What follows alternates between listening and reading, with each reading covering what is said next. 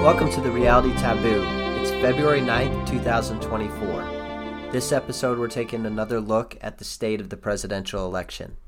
We'll start with the latest Real Clear Politics polling. Before we do, Ness, can you explain how R C P is calculated and why you think it's worth paying attention to?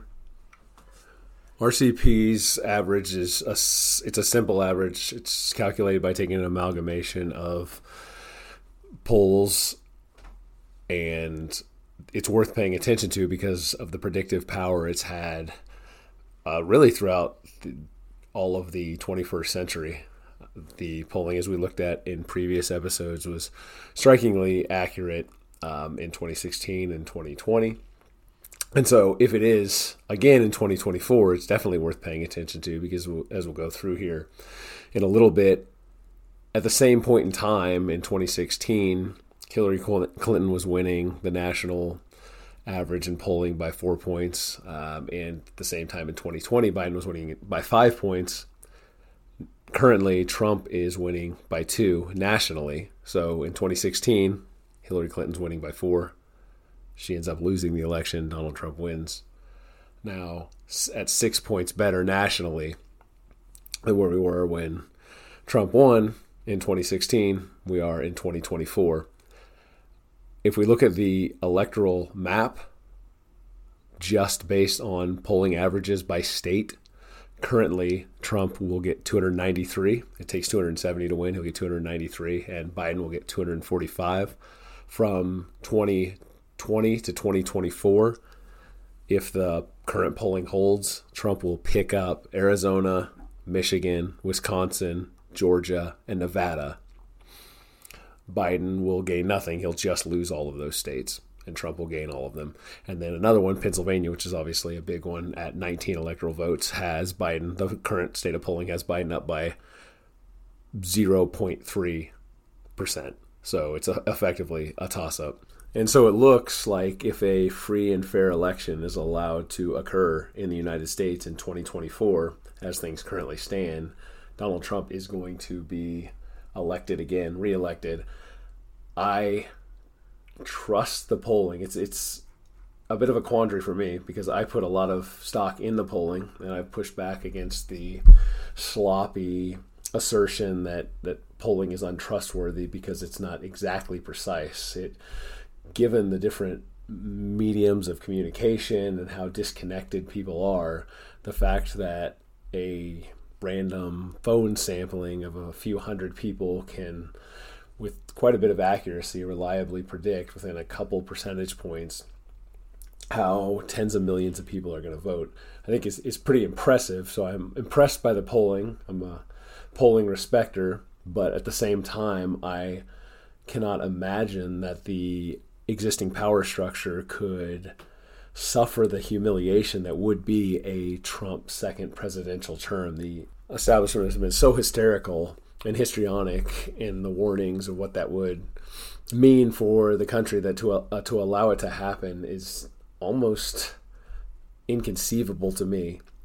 But one of those two things has to give. And so that provides a lot of fodder for interesting potential discussion as to what exactly will give and how it will play out. So we think that the polling is reliable. There's no reason not to believe what it says.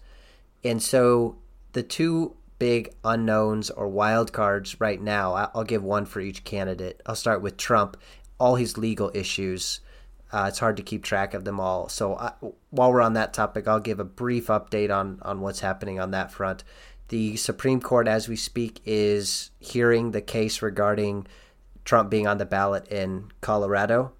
And I listened to some of the oral arguments, and it seems like the most of the justices, if not all of them, are skeptical of Colorado's decision to kick Trump off the ballot. So it's looking like that's going to be overturned and that Trump is going to be on the ballot in all fifty states. Now, who knows what we'll see. Sometimes they're just asking devil's advocate questions. So, but I feel very strong. I don't know if it'll be a nine to zero, eight to one, six to two, six to three, but Trump's going to be on the ballot uh, for, and then his immunity claim was rejected. That's a procedural uh, issue, he was trying to claim that he can't be tried criminally for any of his actions while he was president. That's in regard to the Jack Smith insurrection um, criminal case in D C. So that one's going to continue. It looks like the trial is going to occur, or at least start, in twenty twenty-four. So there could be an unprecedented situation of a president, the leading uh, presidential candidate running for president while being a defendant in a criminal trial. So we'll see.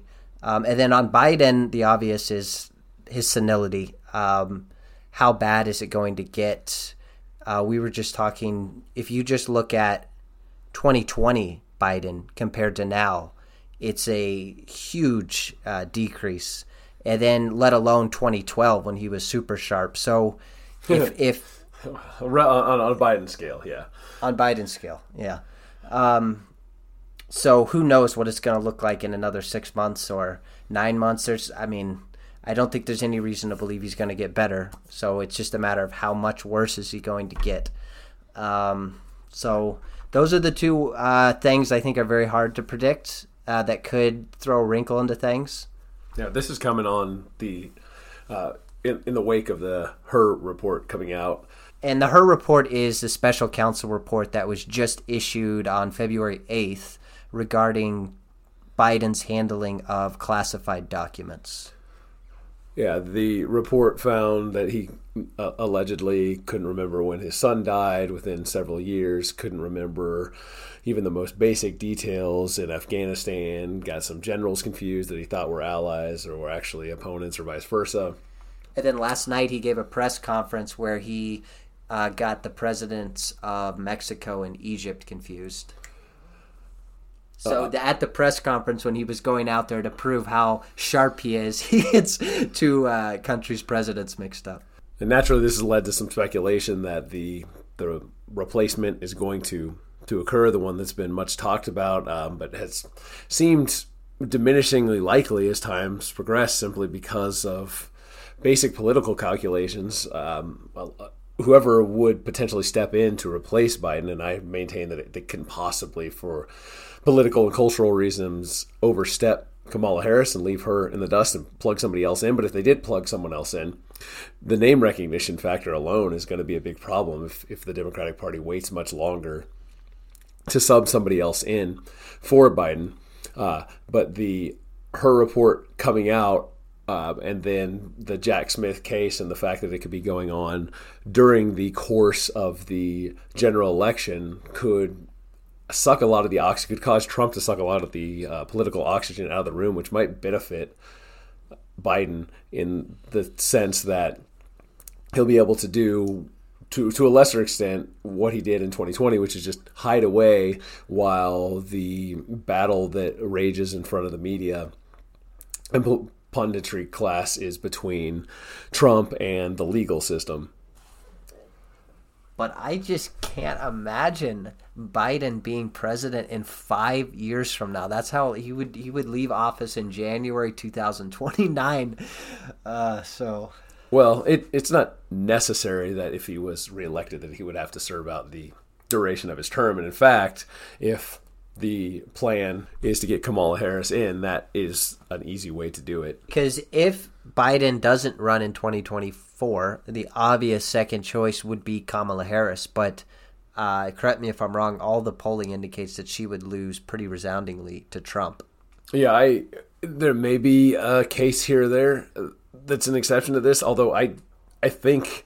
without being hyperbolic, I don't think there is a single exception that I've seen. I watched the polling pretty closely, where there has been a single instance of Harris doing better than Biden in hypothetical matchups with the Republican presidential contender. So we're talking about how Biden is underperforming Democrats in twenty sixteen and twenty twenty, and himself in twenty twenty drastically. Well, Kamala Harris does even worse in twenty twenty-four than Biden does in twenty twenty-four. So politically...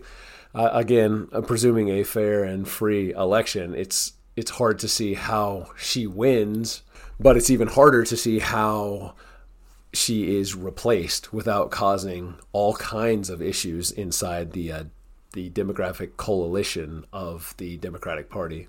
So like I said, the obvious alternative to Biden would be Kamala Harris. She's very unpopular. All the polling indicates that if they ran her, she would lose. So then the next question, okay, if it's not Biden, we can't run Kamala because she's going to lose. Who's next? The name I've heard floated around is Gavin Newsom. And as Ness was pointing out, you and I know who he is, but I don't think most Americans would know him, and maybe unless you're from California. But the optics of that, of pushing aside the first black female vice president and putting in a white guy in her place, I I just, I don't know, I can't imagine that happening. That would be the worst thing optically for the Democrats. Yeah, it's it's worth noting, too, because we're talking about polling, how when polling's done of Michelle Obama, she mops the floor with everyone. She there's, uh, there's almost no question um, that if she were to run, she would get the nomination.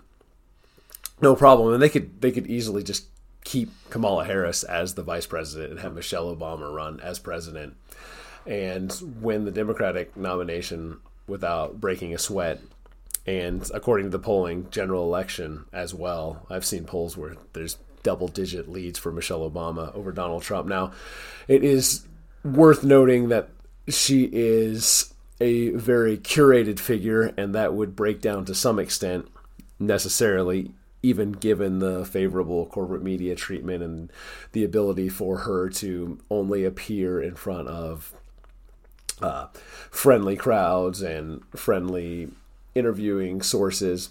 Still, uh, for anyone who's read her Stanford senior thesis, this is not an intelligent woman. She struggles with basic issues of punctuation and spelling and syntax, and there's no independent thinking at all. It's just like garbled cliches. It's available online, easily found by just typing in Michelle Robinson senior thesis, and it, it it's clear that this is not a particularly intelligent woman. Not that intelligence is a prerequisite to being an effective politician, but she also lacks charisma. She's not a very good speaker. Uh, she has some of the same issues as Kamala Harris does, um, but she's less aesthetically appealing, and she also has a tendency to come off as, as shrill and negative. And so it's possible that her sky-high approval ratings and uh, presumed support based on hypothetical polling would come down to earth somewhat when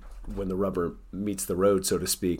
But still, even with that potential premium removed, her advantage is, is so much higher than all of the other potential contenders that that would be an option, or at least it would appear to be so, although indications are that she apparently doesn't have any interest in in running. So Ness, you said uh, polling indicates that Trump uh, will likely win, but at the same time, the power structure, the powers that be, the establishment, whatever you want to call it, will not allow Trump to take office.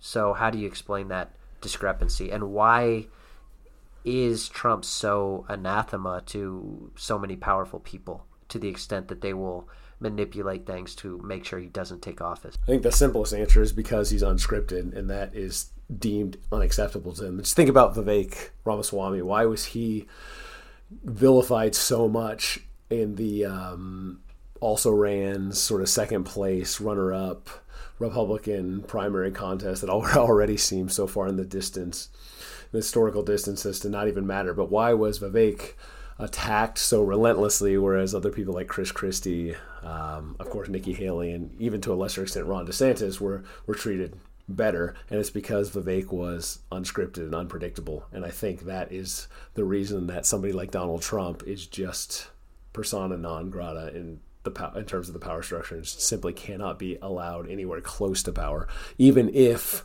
after four years he's demonstrated that he will, when he holds the ring, he just won't use it for anything other than the attention that it provides him. Still, the chance that he might do a thing or two or say a thing or two that is outside of the Overton window is something that just is not permissible. I think the more interesting question, though, if we're talking about how the polling seems to be accurate, has been historically, but at the same time, we are incredulous that he will be allowed to become president again. If one of those two things has to give, what if it is the resistance to allowing him to become president that has to give, and the polling's correct, and he is allowed to become president in twenty twenty-four. How how do we explain that? I think the best argument that we can come up with, that I can come up with, is that potentially a situation where Trump is allowed to win, the G O P loses the House, um, which it's certainly not a sure thing that the Republican Party is going to maintain the House, and it's very electorally conceivable that Trump wins the presidency, uh, but the G O P still loses the House. It has no shot of taking the Senate back in twenty twenty-four.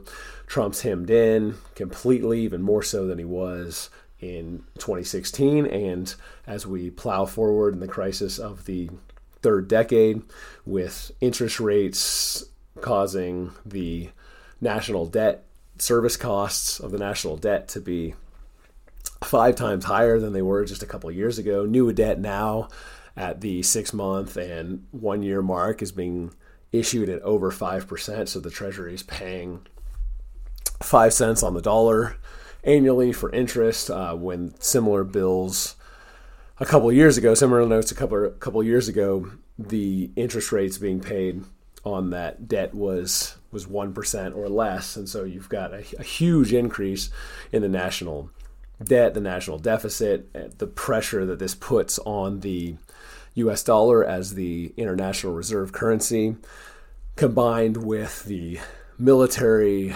struggles that the United States is experiencing all over the place, whether it be the withdrawal from Afghanistan or the loss of the proxy war in Ukraine, the inability to open up shipping in the Middle East. And the Red Sea. Yeah, the Red Sea with the with the Houthi pirates effectively shutting down, or not shutting down, but threatening to to significantly hamper global shipping. And then uh, the prime minister of Iraq is asking that the United States get its troops out of his country. Yeah, so the the so-called petrodollar, the U S dollar as the reserve currency, and then, then the BRIC nations talking about other baskets, potential baskets of currencies or commodity-backed currencies. There's a lot of pressure on the dollar, on the Western-led international financial system. And so if that is perceived by the powers that be, by the Davos types, as potentially breaking down sometime between twenty twenty-four and twenty twenty-eight in a significant way, in a way that might look, make two thousand seven, two thousand eight look like just a, a tremor of the big earthquake that is to come, it could make sense to have somebody like to have Trump be the fall guy for that. And so allow the whole thing to implode and then pick up the pieces from there, the power structure, pick up the pieces and, and effectively with, with the stenographers and the corporate media amplifying everything that they say to make Trump be the fall guy for that, the MAGA movement, the the, the culprit behind all of that, the scapegoat for everything that, that goes wrong in the spectacular collapse that we may be looking at over the next few years. That's the strongest argument I can come up with as to why he might be allowed to be uh, effectively a lame duck president as soon as he gets elected. But I, I, it's it's difficult to square that with how hysterical and indefatigable the opposition to everything Trump tried to do from twenty sixteen to twenty twenty was. Maybe they've learned from it. Maybe it was a miscalculation and, and they believe that it was a miscalculation, but I still think that the optics of being in control and not having somebody like Trump in a position of putative power is just so great that I, I think we're giving them too much credit if we assume that that is what the sort of the three D chess plan is, is to, to allow him to win, create the perception that he is being hindered from winning, but despite their best efforts, they tried to keep him out of power. He gets power anyway. The thing collapses. Hey, we told you so. We warned you of how bad this was going to be if he was allowed to be president, but you allowed him to be. Now, if you turn the power back over to we in the expert class, we can fix everything. We'll make it all right. So the polls at least say that Trump is going to win in twenty twenty-four, despite him losing in twenty twenty. So the question is, who are the people that voted for Biden in twenty twenty and who are going to vote for Trump in twenty twenty-four? The group that comes to my mind first that might um, either who voted for Biden in twenty twenty, who might not vote for him in twenty twenty-four, are Arab Americans. Will they look at Genocide Joe and think, I just can't vote for him? It would be unconscionable for me to vote for him knowing what's happening to my Muslim brothers and sisters in Gaza. So let's look at the, the data on that, Ness. I, at first blush, that's plausible, but I think if you dig into the numbers a little deeper, it's it, it, it's not going to pan out that way. So the most populous state in the U S in terms of Arab population as a percentage of the total population is Michigan, where Arabs make up just over two percent of the Michigan population. That's the total population. They do skew younger, so the percentage of adults is going to be less than two percent, and then the percentage of those who are going to participate electorally is going to be even lower than that. Uh, Michigan currently is showing Trump winning by over five points. So there may that that five-point edge that Trump currently enjoys, according to the R C P polling average, might be in some small part attributable to Arab disillusionment with Biden, but I don't think it's going to be enough to swing the state one way or the other. And that's the state that has the largest population. There are only a couple other states that even get over one percent Arab in the United States, uh, New Jersey and Massachusetts. And those are, of course, foregone conclusions that they're going to vote for Biden. So uh, there, there just aren't any of the swing states other than Michigan that have a significant Arab American population. And in that case, maybe if the polling ends up tightening more and we get down to a result that's less than one percent one way or the other, you might be able to to see uh, where that could be fingered as the primary reason or one of the primary reasons for Biden losing a, a, a state. But I think at the national level, it's hard to to make it hold, if it'll even matter at a single state at all. But if we look at some other broader demographic categories, in twenty twenty, Trump won whites by seventeen points, according to the exit polls. Currently, in twenty twenty-four, this is a, according to a YouGov economist poll released this week, uh, the first week of February in twenty twenty-four, Trump is winning whites only by thirteen points. So in twenty twenty, he won whites by seventeen. Now, at a time when he's doing seven points better nationally, he's actually doing four points worse among whites. He's making that relative reduction in the advantage of whites up and then some with the big increases he has made in terms of garnering non-white support. So in twenty twenty, Trump lost blacks by seventy-five points. In twenty twenty-four, according to current polling, he's only losing by fifty points. So that's an improvement of twenty-five points, which is a pretty staggering amount. And those states that we were talking about, Michigan in particular, but also Wisconsin and Pennsylvania and some of these other swing states, have significant black populations. So if Biden's edge among blacks drops by twenty-five points, that that could definitely cause some of those contested states to swing red in twenty twenty-four that went blue in twenty twenty. Uh, among Hispanics in twenty twenty, Trump lost by thirty-three points. According to current polling in twenty twenty-four, he's only losing by eighteen points. So his disadvantage among blacks and Hispanics has shrunk pretty drastically from twenty twenty, while his premium among whites has actually shrunk more modestly over that same period of time. Uh, also among men, Trump won in twenty twenty by eight points. He is currently winning by ten points in twenty twenty-four, but among women, he lost by fifteen points in twenty twenty and is only losing by seven points now. Uh, so it's e- easy enough to come up with, maybe it's it's like pocketbook issues for women, uh, people who were spending a couple hundred bucks, two hundred dollars for their weekly grocery bill at, at the Walmart Supercenter during Trump's presidency are now spending four hundred dollars, five hundred dollars for their weekly grocery bills. during the uh, Biden administration. And so people who, the normie types who are relatively apolitical, are going to experience that at a visceral level. And that could co- could be the explain- explanation for why the gap in female support, or the advantage that Biden had in female support, has been cut in half uh, in twenty twenty-four relative to twenty twenty.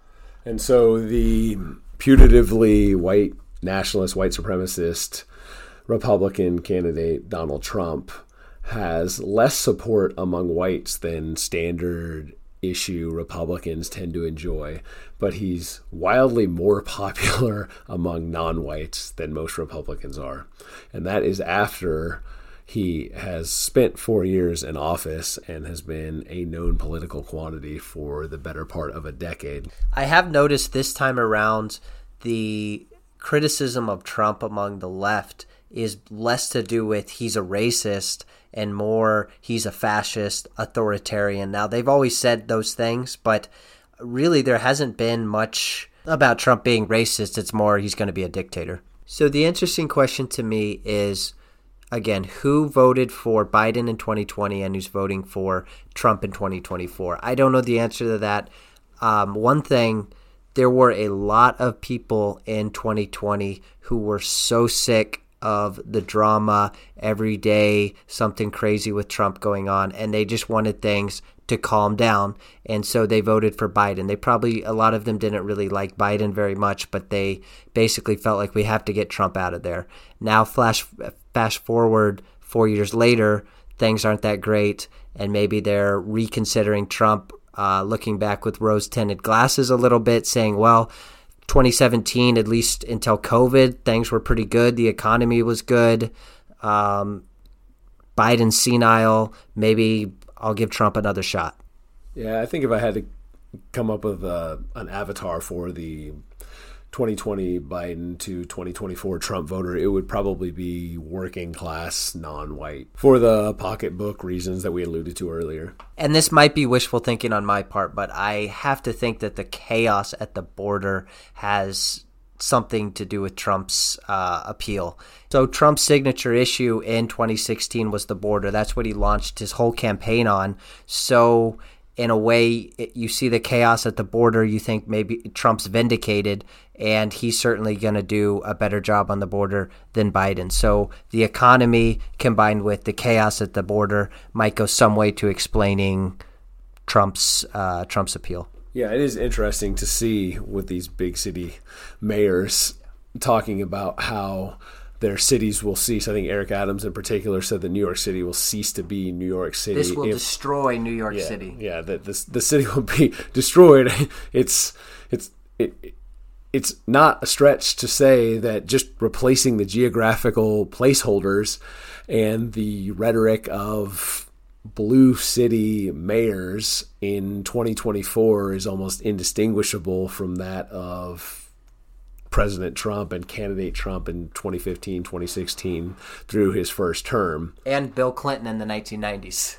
And that's not especially surprising in light of the fact that Donald Trump is effectively a like nineteen eighties or nineteen nineties Democrat. That's what he is, ported into twenty twenty-four. Not ported, he's never really changed. I mean, nothing about him has changed. His demeanor hasn't changed. The way he speaks hasn't changed. The way he dresses hasn't changed. And his political instincts haven't changed. So in the nineteen eighties or the nineteen nineties during the Clinton administration, he would be a standard issue, mainstream Democratic politician. In the nineteen nineties, I, I can remember this. I was there. It, not at all were Republicans associated with immigration, restrictionism, or border enforcement or anything. It was much more the Chamber of Commerce, open borders, good for business was the, were the talking points of Republicans, not just the polls themselves, but that was generally accepted among the electorate. And that really stayed true through the Bush years as well. It wasn't until twenty twelve and Mitt Romney's campaign that you got the first rhetorical sops towards stopping at least illegal immigration while still maintaining the glories of legal immigration.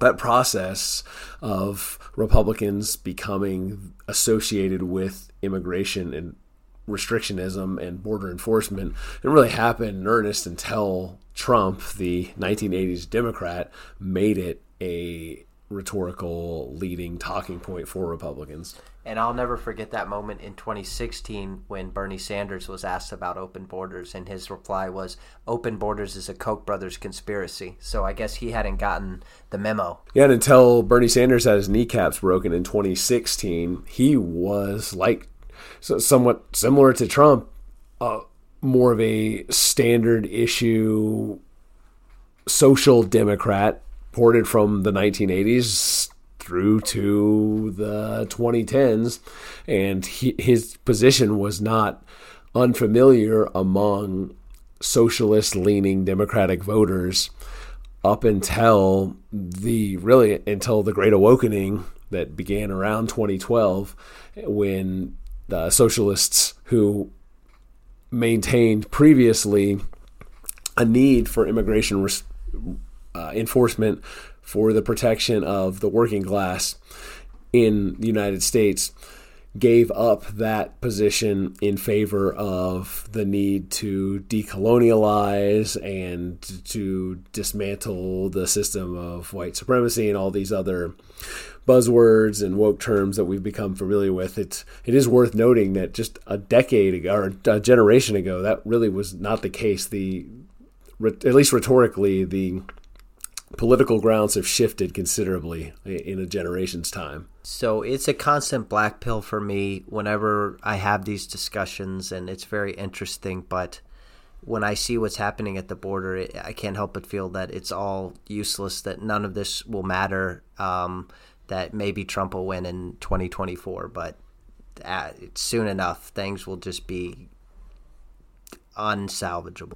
I think you need to get rid of your imperial mindset and stop thinking of your future as that of, or shared with the future of three hundred thirty million plus uh, people who are increasingly not from the same cultural or linguistic or ethnic or religious or economic or any other background as you, and, and are effectively not your, your countrymen or women in any meaningful sense. And so I think political dissolution, as the demographic transition continues, I think political dissolution will become not just more and more attractive, but viewed as more and more a, a rearguard action, the a necessity, the only way to maintain any semblance of a functioning civilization will be to break it up into smaller units.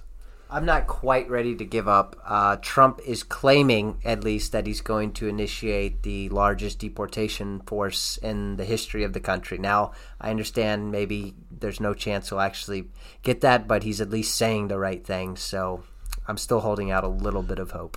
Yeah, well, in twenty sixteen, he was talking about building a big, beautiful wall, and there were a couple pieces of border fence uh, that got put up and then either got dismantled or got stored away, bid off, uh, sold during the Biden administration. And Trump had four years to, to get that done and really made virtually no progress on it. Maybe, maybe he'll he'll mend his ways in the future, but I... am uh, not optimistic. Unfortunately, I think you. I think you're right, Ness. Um, so one last thing I wanted to mention before we wrap up: the optics of removing Kamala Harris, the first female black vice president, and potentially putting in a white guy like Gavin Newsom. The optics on the on the face seem terrible, so terrible that it wouldn't happen, to the extent that I think Ness was was claiming that his his view is that if it's not Biden, it's got to be Kamala. Now, I was on board with that uh, until December, when Claudine Gay was fired or was removed as president of Harvard, and you know she was the first black Uh, female president of Harvard, and she was only in office for less than a year, and they kicked her out. So that makes me think maybe maybe it would be possible for them to, to kick Kamala off as well. Yeah, but the big difference between the two is Claudine Gay made the big mistake of displeasing the Jewish power structure by failing to unequivocally state her opposition to rhetoric calling for the genocide of Jews. Kamala Harris, in some ways, the fact that she never seems to say anything with any substance or even any coherence uh, could could be an, an indication that she's more clever than we give her credit for, because by failing to ever say anything with any substance at all, she also inoculates herself against the kind of gaffes that people like Joe Biden are so susceptible to. And so Kamala Harris is not going to put her foot in her mouth and displease the power structure by saying something so uncouth as what Claudine Gay said. And Kamala Harris is, is married to a Jew. The first first man is, or the second man, second man, pardon me. the, the, the, wait, it's the second gentleman, right? Oh, He's yeah, the, second yeah. The, the second gentleman is is Jewish, um, and Kamala Harris has, has never wavered in her support for Israel, and so I think it's it's a bit of an apples to oranges comparison there. All right, let's wrap it up there. Thanks for listening, everybody. Please remember, like, share, subscribe. Thanks for listening to The Reality Taboo.